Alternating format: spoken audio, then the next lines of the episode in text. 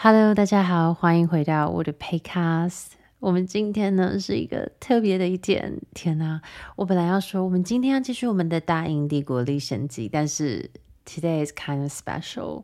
今天是六月七号，目前是下午四点四十一分，英国时间。我的电脑还是设定在英国时间。这一天这个时刻呢，我达到了 YouTube 五万订阅。Oh my god！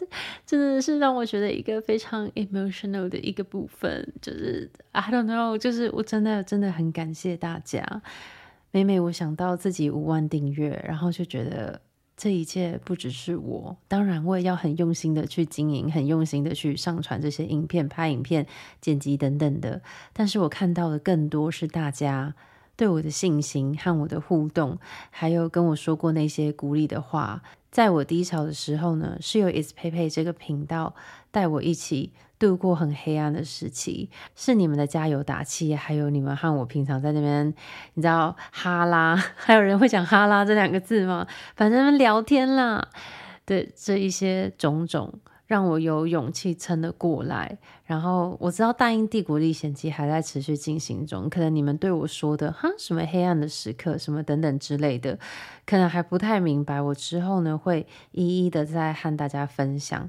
但是就连在封城的那段期间，我边拍着影片，然后呢，在家里开蔬菜箱，然后和你们讨论说，我觉得在封城的时候心情有多么的低落。然后谢谢你们给我的鼓励。这一些就是这五万订阅，真的，我这五万订阅真的不是一瞬间的爆红，就突然嗯达到了这五万订阅。这五万订阅呢，真的是我一个一个一个一个订阅者攒来的，真的是一步一步很扎实的五万订阅。所以嗯，我想要。跟正在听这集 Podcast 的你们说谢谢，然后谢谢你们不只是看我的 YouTube 影片，还追到了我的 Instagram，甚至现在才在这边听我的 Podcast。我相信现在在这边听我 Podcast 的你应该都是有追踪我的 IG 的吧？所以想要跟你们说一声感谢。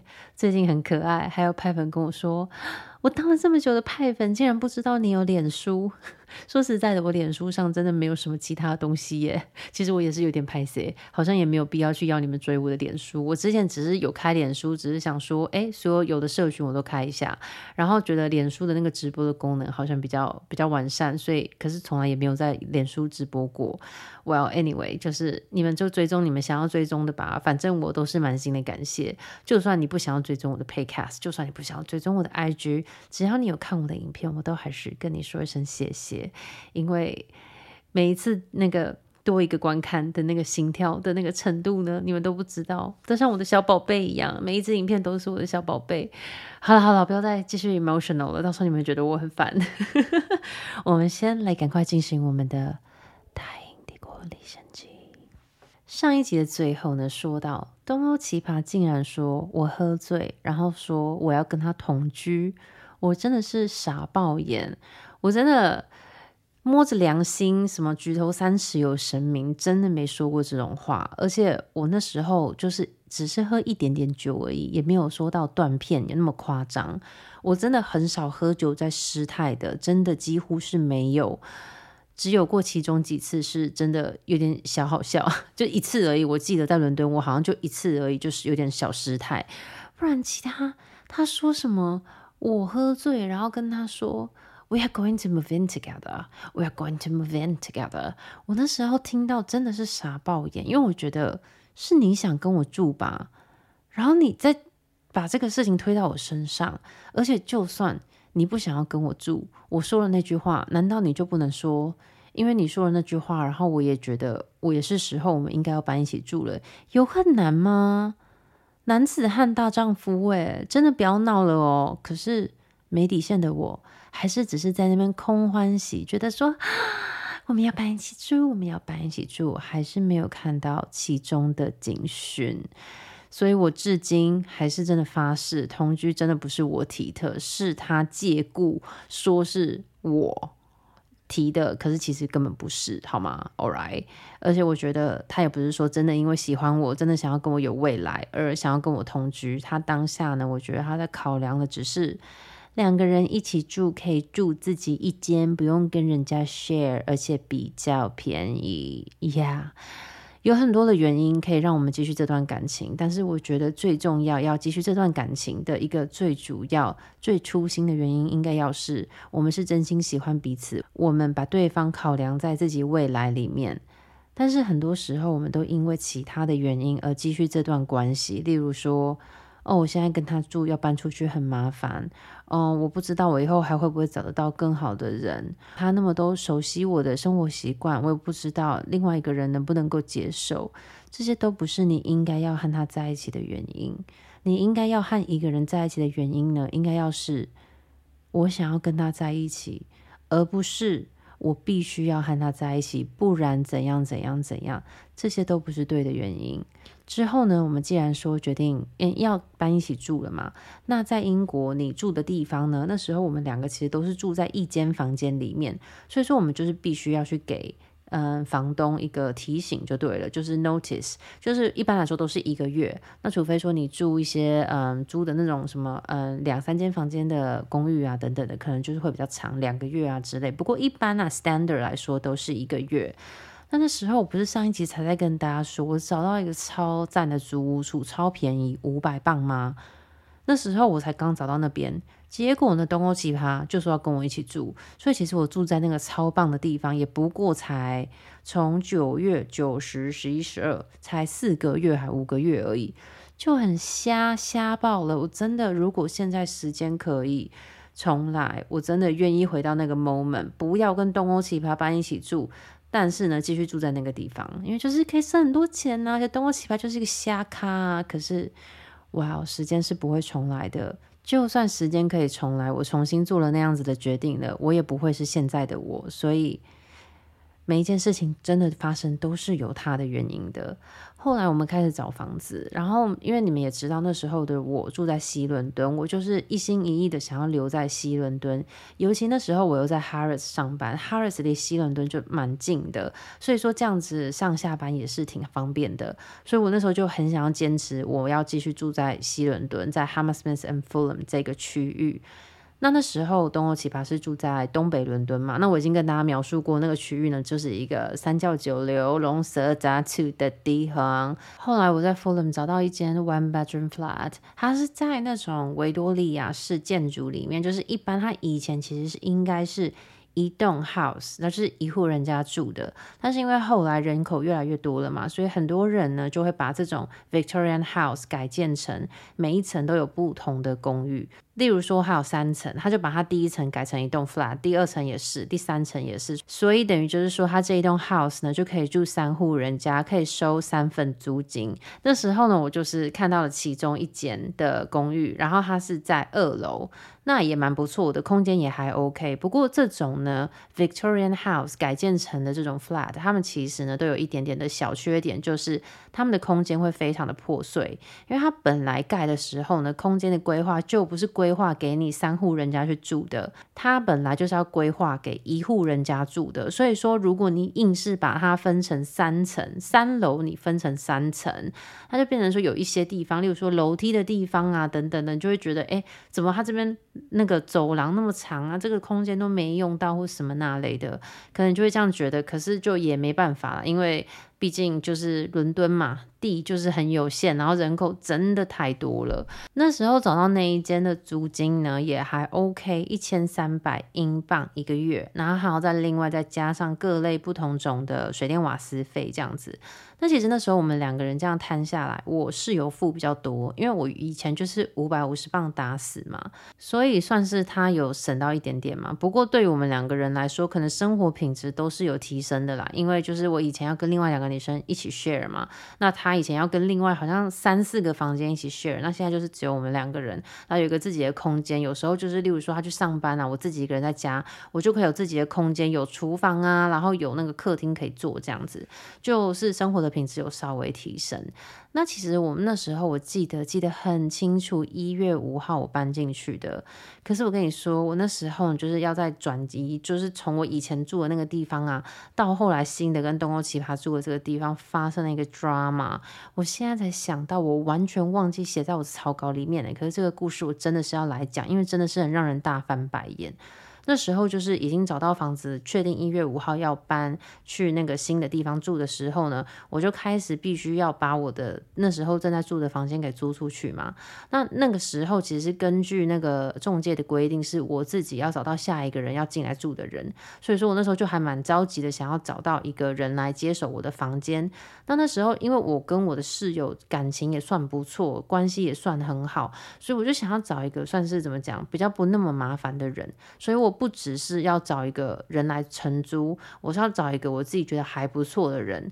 那那时候其实我觉得这件事情是我想要做的，因为我知道，嗯、住在一起其实算是一个很紧密的关系。如果说住在一起的人都不打扫，然后很脏乱，然后或者是生活习惯很差啦，然后都半夜的时候放音乐什么的，那这样子的话，其实对室友来说也真的是一个困扰。那其实大部分的人都是。找到人来租就好了，管他好不好，就没差这样子，因为反正我都要搬走了。可是那时候这件事情是我想要做的，我想要找到一个比较不错的室友。那那那时候我就把那个租房的那个资讯呢放到那个 Facebook 的那种。嗯，那什么？是 group 社群嘛，等等之类，就是有那种什么台湾人在伦敦啊，嗯，伦敦华人社群这样之类的，我就把它放在上面。啊，你们也知道，我那个房子状况也不错，然后地点又很棒，再来就是最重要是租金超级无敌的便宜。我那时候真的是一 po 上去，马上就是带两三百个就是讯息啊、私讯啊、电话啊，不停疯狂的来。基本上就是不怕找不到人。那那时候我也给蛮多人看了，然后最重要的是，我那时候有一个人，他还蛮早就联络我的，可是他其实不住在英国，甚至也不是英国人，他是一个新加坡人，然后他的老公是法国人，他在国泰航空工作。我就心里想说，啊，你讲的这一些，啊，你为什么要来租一个在伦敦的房间呢？他就说，因为他其实驻点是算是驻点在伦敦，因为国泰航空跟伦敦有非常紧密的关系，不是关系，就他们有很多航线呐，他们。国泰航空啊，一天呐、香港飞伦敦飞四五班呢，就超多。我以前飞台湾的时候，超级爱买国泰航空，因为香港离台湾很近嘛。然后国泰航空飞伦敦就是飞超多班，所以你一整天你有四个时段可以选，你可以选超级早，你可以选大概接近中午，或者是呢下午一两点，再来呢，嗯，晚上还有一班，所以就是他选择很多啊，票价也不会太贵，服务也还 OK。所以那时候我就超爱买国泰航空的机票回台湾。那所以呢，他其实就是驻点在伦敦的国泰航空的空姐。所以呢，他就想要找地方住。那他其实呢，也不是说真的很需要住在这个房间里面，因为他只是需要一个地方放他的行李箱啊，放他的一些东西。那他其实一个月会住在伦敦的天数呢，大概就是十天到十五天左右。那其他半个月，他就是要回法国陪他的老公嘛。那我就想说，哦，那也不错啊，就是因为这样子，等于说这个室友他根本就不会住在这边，那对我的室友来说，应该也是蛮清闲的吧。所以呢，后来我就决定要把房子租给他。那我们。确定要租给你房子的时候，你都是一定要马上付押金给我本人，因为我的押金呢已经给了中介了，中介押在那边。那在英国呢，你租房的时候，你的押金呢是押在一个第三方的机构，所以不在房东那，也不在中介那，是在一个第三方专门收押金的机构，以表公平。所以说，我们不会再去跟这个第三方机构领出来我的。嗯嗯，定金我就会直接跟后来要承租的这个女生收取我的定金，就就直接这样子就比较好了，然后之后再去换名字就好了，就不会那么的麻烦。结果就跟那个女生说，那定金呢是六百五十镑，请你就再支付给我这样子。结果这个女生呢就跟我说，哦，她可不可以下次她来英国的时候再给我？我就心想说，哈，你下次再来英国是什么时候？然后他就说，哦，可能就再过两个礼拜之类的。我就跟他说，这个我可能比较没有办法，因为毕竟你要付了定金才算是就是正式的，就是算是我已经保证会租给你。那你如果没有要给我定金，我就租给其他愿意先给我定金的人啊，因为有定金毕竟有个保障嘛。你钱还没付，什么事情都很有可能会有变动啊。我后来这样跟他说之后呢，他就想说，OK，好好好，他就跟我说，他隔一天呢一早，我要去上班之前呢，先去领钱给我。我就想说 OK 好，结果他领钱。在英国呢，你的提款机也是有那个提款上限的，就一次好像最多只能领四百镑。结果他领了四百镑之后也领不出来了，然后我就跟他说，可是总共是六百五十镑，那你要怎么办？他就说，不然我先给你四百镑，然后呢，之后的两百五十镑我之后再补给你。我就心里想说，我真的不想要跟你玩这个游戏耶！你要么就是六百五十磅先付好，那你在那边就就就给我四百五啊，又少又又短少，我就觉得很烦，你知道吗？然后就后来他就。他就说：“哦，那不然要怎么办嘛？就只能这样子啦。”然后我就觉得，就是说，你现在是怎样？就是因为那时候我四百磅已经先拿了，我赶着要去上班，我就赶快先去哈尔 d 上班了。就他后来就有一点觉得，就是说，你四百磅都已经给我拿了，那就代表就是说你已经确定要租给我了。我两百五十磅就之后我再慢慢来。我就觉得说，小姐有没有搞错？就是你如果就是没有要，嗯，给我完整的六百五十镑，我这四百磅就退回给你的账户啦，我就不，我就不要跟你不要租给你了，因为真的太麻烦了。然后就后来他就说，好了好了好了，再赶快他请他的朋友呢转两百五十镑给我。所以说根本不是没有方法嘛，只是他根本一开始不想要不想要做而已啊。我觉得其实很多事情都是这样子，其实根本不是没有方法，是他不想要麻烦他自己去去找这个方法而已。所以很多时候从这个阶段就应该可以看得出来，就是这一个人到底做事情有没有上心，有没有在尽力，他根本就没有在尽力。结果他后来终于把那六百五十磅转好给我之后，你们知道他跟我说什么吗？他跟我说：“哦，因为他那个知道我这个房间呢，一月五号就会空出来了。但是呢，我可不可以就是住到一月二十几号？因为他一月二十几号才要来住，那五号到二十几号之间，他等于就是也没有会用这间房间，然后还要付房租，他就觉得这样不公平。所以我可不可以住到一月二十三号再给他？”我就心想说，小姐你在开玩笑吗？这个一月五号是我当初就先跟你讲的，你也可以接受，你才说你要跟我承租这个房间的。我一月五号之后就有新的地方，我也已经开始付租金了。我怎么可能两边帮你付？就因为你一月二十三号才可以住进来，那跟我也没有关系呀。而且我就觉得这个人到底是怎样啊？怎么有够麻烦？那个时候就已经真的是有点压起来了，我就觉得就是超烦的。后来呢，我这样跟他讲之后，他才说 OK，好吧。结果后来一月五号我搬出去了嘛。那我搬出去之后呢，其实一月六号才是这个女生正式可以搬进来的日子。那一月六号早上呢，我就有回去我的房间打扫一下啊，然后还有就是算是拿一些我昨天还没拿完的东西，就是可能几个衣架啦、一顶帽子啦，然后垃圾把它拿去丢，这样子等于就是把它清干净。就是一月六号呢，完整的可以让这个女生来入住。那当然她是没有要入住了，可是我就是一月六号那天整个完毕。弄完之后呢，我就传简讯给这个女生，跟她说一切都已经 OK 了，我就照照片给她，跟她说就是让她等她到时候时间弄好之后，她就可以直接入住了。你知道她回我什么吗？她跟我说：“请问你是昨天搬出去的，还是今天早上才搬出去的？”我就跟她说：“我是昨天晚上搬出去的，但是我今天早上来整理一下。”她说：“那请问你是给我偷住吗？”我想说：“Excuse me。”然后他就说，我当初就是因为一月二十三号才可以搬进来，所以我有跟你商量，看你能不能晚点搬出。你是你跟我说不行，所以我就直接嗯，就直接开始付房租了。结果你现在竟然给我偷住一天。他说我一月五号到一月六号给他偷住，我也是整个黑人问号诶。我想说，我根本就没有给你偷住，而且本来交屋时间就是一月六号。就算我一月五号要睡一天到一月六号，那也是可以的，好不好？一月六号是你可以搬进来的那一天，那我也打扫干净给你，那就我就算是仁至义尽，都做得很非常明理的，好不好？你在那边跟我说什么偷住？我那时候是想说，我一月五号你要我早点搬出去，OK，但是正式的交屋期间是一月六号啊，请问是有搞不清楚什么吗？然后后来他跟我说。我给他偷住，我就心里想说，嚣杂不嘞，我就没有要理他，已读不回他。我想说，真的是疯的彻底耶。就后来我还有再回去那个租屋处，因为有一些那个文件就寄到我我的那个旧家，然后我的室友就有去跟我说，然后我就有去拿，然后那个女生也在里面，他也没有要出来跟我打招呼的意思。我就心里想说，你真的是肖狼诶。新加坡人肖狼诶，真的是有够有够疯，没有要以偏概全新加坡人。不过说真的，新加坡的客人呐、还有我在生活中遇到新加坡人，的确蛮麻烦的，蛮麻烦的哦。然后那时候呢，我的室友还跟我说：“哦，你知道吗？新搬来的那个女生呢、她说你都没有给她整理干净。”诶，我就说怎么会？她说她昨天在那边大丢东西。我就说可是我真的没有留什么东西留下来给她、啊。我的室友就说：“她说你留了很多的衣架。”我就想说衣架，因为衣架这种东西本来就是在那个房间里面的，就是我搬进来的时候，里面有一些原本就在里面的衣架。然后我那时候留在那边，只是想说就是。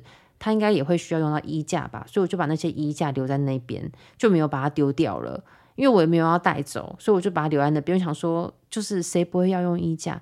就他竟然把我的衣架全丢掉，诶，然后我就心里想说，也是没差。可是那个衣架是原本我搬进去就已经一大部分就是在那边的，觉得这人真的超麻烦的，真的是我现在想到还是觉得他很麻烦。然后。这个人你们大家不要忘记哦，因为他还有后续，可能要到满之后了。可是就是他还有后续。伦敦真的很小诶，真的是有时候真的是不要做坏事。这个世界真的太小了，你的朋友都是谁的朋友，又是谁认识谁这样子，之后狭路又会相逢。Alright，接下来我一月的时候就搬进去跟东欧奇葩一起住了嘛。那一月的时候呢，其实有一件事情，就是我们搬进去一起住，然后就开始上班，开始过生活了嘛。那时候呢，我有一次上晚班，那那时候在哈尔上晚班是大概晚上九点的时候结束，然后回到家大概都是快要十点了。可是我们就会差不多那个时间才吃晚餐，所以那时候我就想说，诶。那一天我上晚班，阿东欧奇葩就休息没有上班，他会不会煮晚餐呢？所以在我要去离开要去上班之前，我就跟他说，有点明示暗示的问他说，今天晚上要吃什么？就他就是一副就是我不知道啊，等你回来再说。可是我就想说，等我回来都已经十点了，还要再想煮晚餐的事情，不就很累啊？这样跟我自己住有什么两样？我今天跟另外一个人住，不就是可以一起互相吗？一起互相照顾彼此吗？结果他在那边跟我说什么？哈，你现在是要我煮饭哦？你不会但是在说要叫我煮饭吧？你不要一直问这个问题啦！你怎么会一直这样讲？然后我就觉得。你也太怪了吧！那个 moment 我真的觉得超怪，我还去上班的时候还跟我同事说，为什么他会有这个反应啊？好怪哦！就是我只是暗示他说，就是可以准备一点食物，就是我晚上的时候我们可以回来可以一起吃，就也不一定要大煮特煮，我觉得你可以买个披萨啊，或者买个 kebab 之类的啊。Anyway，反正就是这个事情，就是我们一开始搬一起住的时候就有这个问题了，你不觉得？真的是天哪，老天都已经在给我暗示了，这个人真的是赶快跑哦，还不跑，还不跑。后来呢，我一月的时候呢，有安排跟我一个朋友阿曼达啦，阿曼达小姐啊，跟她一起去阿姆斯特丹玩。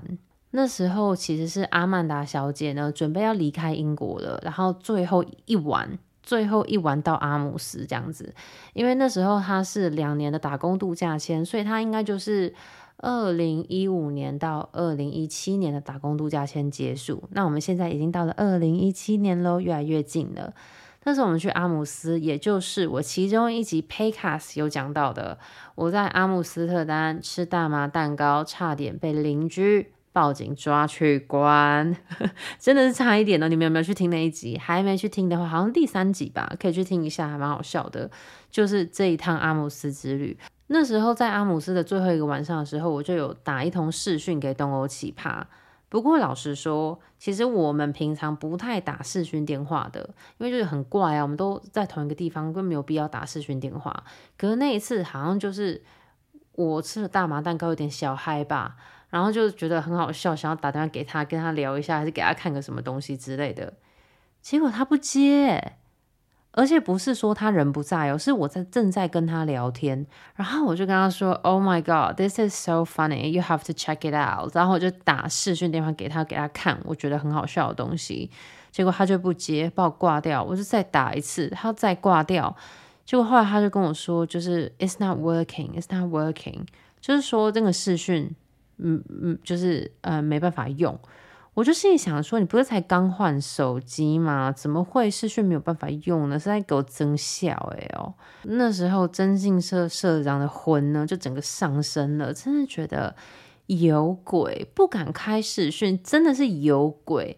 马上呢开始上网找，我记得我隔一天的嗯，早上就要搭那种很早的飞机回伦敦，我一整个晚上都没有睡，我就一直在找，一直在找，就是我要去看他的手机。然后呢，你们知道在 iPhone 啊，你它就是有那个地点的位置，你知道，它就是可以看得到你现在在，例如说在伦敦啊，然后走到哪个区域啊，然后到哪个区域等等之类，就是你的 Google Map 就如果有开那个定位功能的话，你基本上可以在你的 Apple 里面找到一个你的痕迹的这个功能。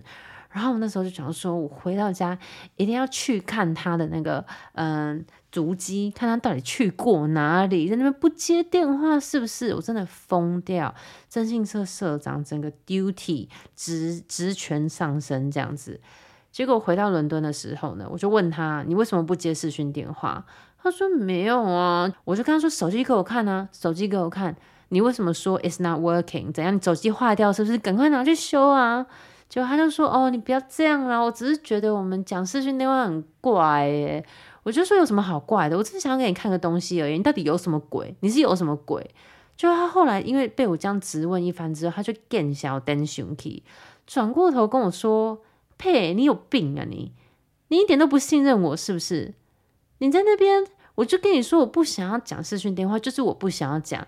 你在那边哀哀叫个屁呀，在那边吵闹。”烦不烦呐、啊？你一点都不相信我是不是？我们才刚同居在一起，你就已经这样子变成一个小杂货。然后我那个 moment 呢，被逼成这样子，我也是整个就 也很气哦。我就直接回嘴他，跟他说：“你凭什么跟我谈信任？你到底凭什么？”然后一一道来，我当征信社社长的发现，之前没有跟大家说，反正就是我。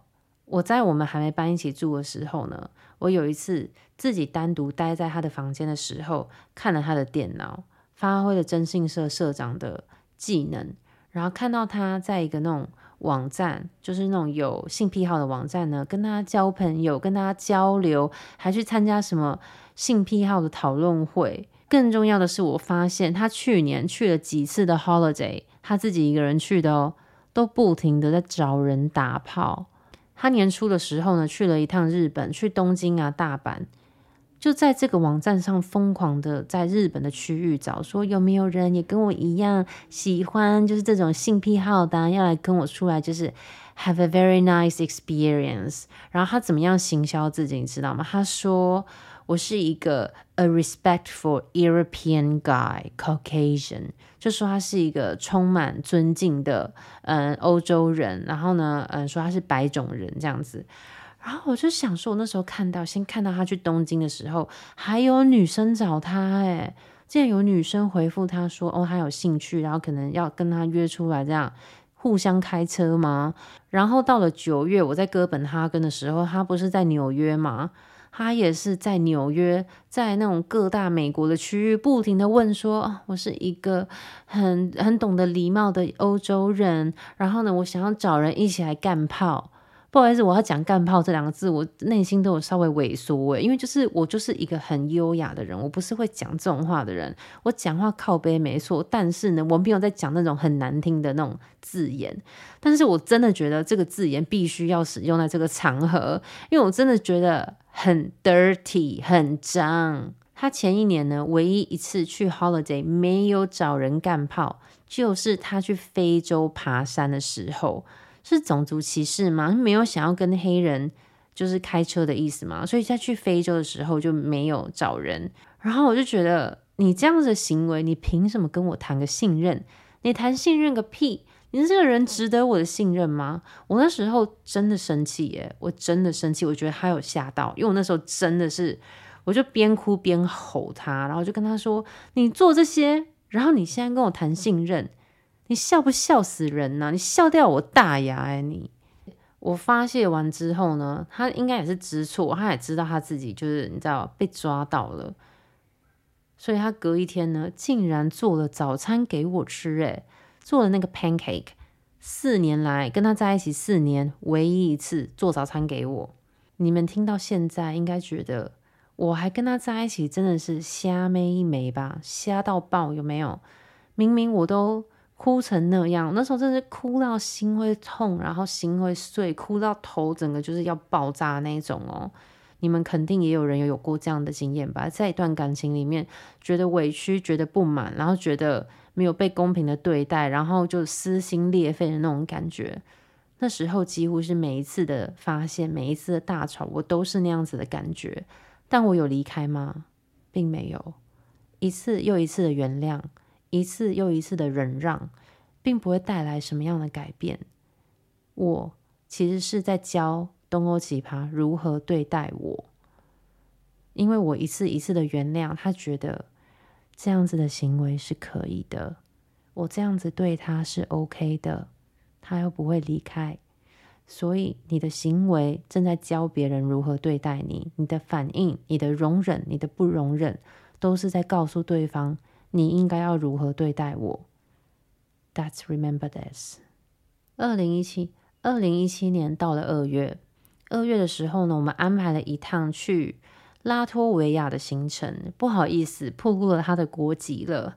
那时候我们就是去拉脱维亚，他的老家啦。Riga，那时候我们二月的时候非常的冷，冬天的时候去。我跟你说，其实拉脱维亚是一个很漂亮的国家，也蛮多地方好玩的。但是我真的非常不推荐大家冬天去，因为真的真的太冷了，冷到就是你没有办法享受。然后他们的食物呢，都是那种超高热量的食物，就是 cream 啊，然后沙拉也是那种美乃滋啊，喝的汤啊，里面也是一匙那个 sour cream 加下去，还有一大堆那种腌制的东西，因为就是东西这样子腌制起来比较不容易坏嘛。这个是那边东欧啊，然后俄罗斯的那个食物的特色。我还记得我们还去看了电影，看那个长城，就是其实蛮好笑的。那个电影它就讲英文，所以它就有拉脱维亚文跟俄罗斯文的字幕。但是它当然不会有英文的字幕嘛，英文我是听得懂，但是它里面有说中文的时候，对不对？然后它就会有拉脱维亚跟嗯俄罗斯文的字幕。可是幸好我是台湾人呢，我想说如果今天是其他国家的人，就是一半的电影应该都看不懂吧？因为幸好我会说中文，因为他说中文的时候我也听得懂，然后他讲英文我也听得懂，所以那个时候我就觉得啊、哦，我真的很感谢自己会说中文，然后又学了英文的另外一个语言，等于是说我现在到任何的国家都更方便，然后更能够跟人家沟通，所以这一点，就算是我现在搬到意大利，我也是十分的感谢。我有 push 自己去学一个第二外语，学一个算是一技之长的东西。再来那一年呢，也是东欧奇葩跟我一起回台湾。天呐，带东欧奇葩回台湾呢，还经历过这么多事哦。就算到现在经历过这些事情，我觉得我那时候愿意带他回台湾，我真的就是无知的勇气大过天。唉。可是我真的超级不推荐带你的外国的伴侣一起回台湾，因为就是短短时间我觉得可以，因为他们就是可以去观光啊什么，带给他们介绍一些你的朋友什么的，OK，短时间可以五到十天我觉得 OK。可是你如果去一个长时间，例如说两个礼拜啊、二十天啊，真的是折磨。因为我们台湾人，我们回家就是要放松，我们就是要去吃小吃、喝手摇，待在家边软烂，让自己的家人呢帮忙洗衣服，然后看电视，每天睡到中午才起床，这个就是你知道软烂的生活，放松。但是。你总不可能就是带着一个人，然后跟你一起这样吧，因为他会觉得很无聊啊，然后他会想要去看看什么地方啊。可是你回家就真的只想要回家，你只想要待在家，你不想要还去做什么观光客的行程。所以说，其实我真的还蛮不推荐的，因为。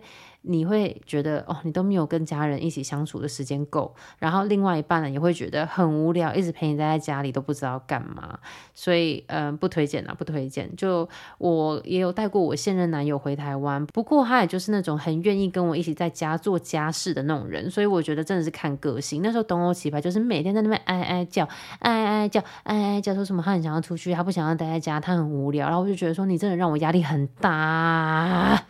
后来我们就一起回到伦敦了嘛。那回到伦敦之后呢，我竟然被我的经理约谈。好想说，到底有什么事情？结果去跟经理谈了之后呢，经理竟然说：“哦，就是有其他的同事知道我的薪资，然后他希望我把我的薪资保密。”我就跟他说，我没有跟任何人讨论我的薪资，你是不是资讯错误啊？然后他就说，哦，因为他就是最近那个时候那个时间点，大概四五月的时候，就是刚好，呃，那个每一个年度的那个税制结束了嘛，就是新的税年，税年是这样讲嘛，就是新的一个，就是新的一年税务年。Anyway，I don't know，那可能是那个时候呢，嗯、我的同事有一个人就是要跟公司谈论他的新的薪资，然后他就有讲到说。哦，我的薪资是多少？所以他也想要跟我一样的薪资，然后我就觉得蛮傻眼，因为我真的没有跟我的同事讨论过任何有关我薪资的问题。然后我的经理这样跟我讲，我也觉得蛮讶异的。就后来呢，我的经理就说，那会再去调查看看。就他后来调查的时候跟我说，他说他们调查过后呢，发现是我的伴侣跟嗯我的同事讲我的薪资。我想说哈。东欧奇葩去讲我的薪资，东欧奇葩知道我的薪资，可是他不是那种会去跟人家讲这件事情的人呐、所以我就觉得又更怪了，所以就决定要去彻查清楚。所以后来呢，我就去跑去问我的一个朋友，因为你们还记得我之前不是有说过，说我有一个朋友呢，他有一个朋友在 BV 上班，然后他那时候跟我说，我不可能拿到那么高的薪水，可是结果后来我还是拿到了。结果我就去问他，就是说你有没有跟任何人讲我的薪资？因为就是这件事情好像在 BV。传开了，结果他后来就去问他那个在 BV 的那个同事，然后呢，因为他可是他那时候也离职了，你懂吗？就整个事情还蛮复杂的。结果后来他就说：“哦，原来是我的朋友去跟他的朋友讲，他的朋友呢又跟现在在 BV 工作的其中一个人讲，可是其实他们没有说是我，他们只有说就是最近加入的员工，那最近加入的员工就是我。”所以呢，就是有点嗯明指暗指，就是跑到我头上了。可所以就是嗯 对，就是这样子传开的。不过其实我也不是很 care 我的同事去知道我的薪资，你懂吗？就是干嘛？薪资这种东西本来就是应该要公开透明啊。其实公司去叫我们不要公开自己的薪资，就是很想回他一句干你屁事啊！我知道这样子会让你们 HR 难做事啊，但是 这不就是 HR 的功用吗？你们的用处就是来调节这种东西的，所以说就是好好做你们的工作就好了，还来叫我说不要跟其他人讲啊，我就不能是个大嘴巴吗？奇怪耶！到了那一年的四五月嘛，其实我跟东欧奇葩也一起住了大概四五个月了，对不对？也住了一阵子，其实一直是 我不知道，我现在想起来觉得是。又有好又有坏，好的地方呢，不一定是他带给我的，可能是一个有自己的嗯租屋处啊，然后有很多的空间，可能是这些是好的，但是有很多的坏是跟他搬在一起住之后才有的，而且在那四五个月，其实我们之间的碰撞也不少，然后就像我之前跟大家说过的，很多就是哭到心碎的那种争吵，然后还有一些互动。我印象很深刻的是，有一天一大早我要去上班之前，突然他问我说：“要不要三 P？” 然后我真的很傻眼，因为我觉得我们都搬在一起住了，我们都好像是认真在交往，你怎么会问我这个问题？我看起来是那种会想要跟你尝试三 P 的女生吗？我就觉得有点傻眼，同时又很难过，因为就觉得。为什么我好像我总是不够？好像我这个人对你来说不够，我们要再找另外一个第三个人，然后我们要再干嘛干嘛，做些什么嗯很有冒险性的事情，参加什么性爱趴，然后什么那类的。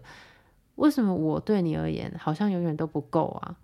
我记得那个早上，我又是因为这件事情跟他吵架，然后我就基本上是带着眼泪去上班的。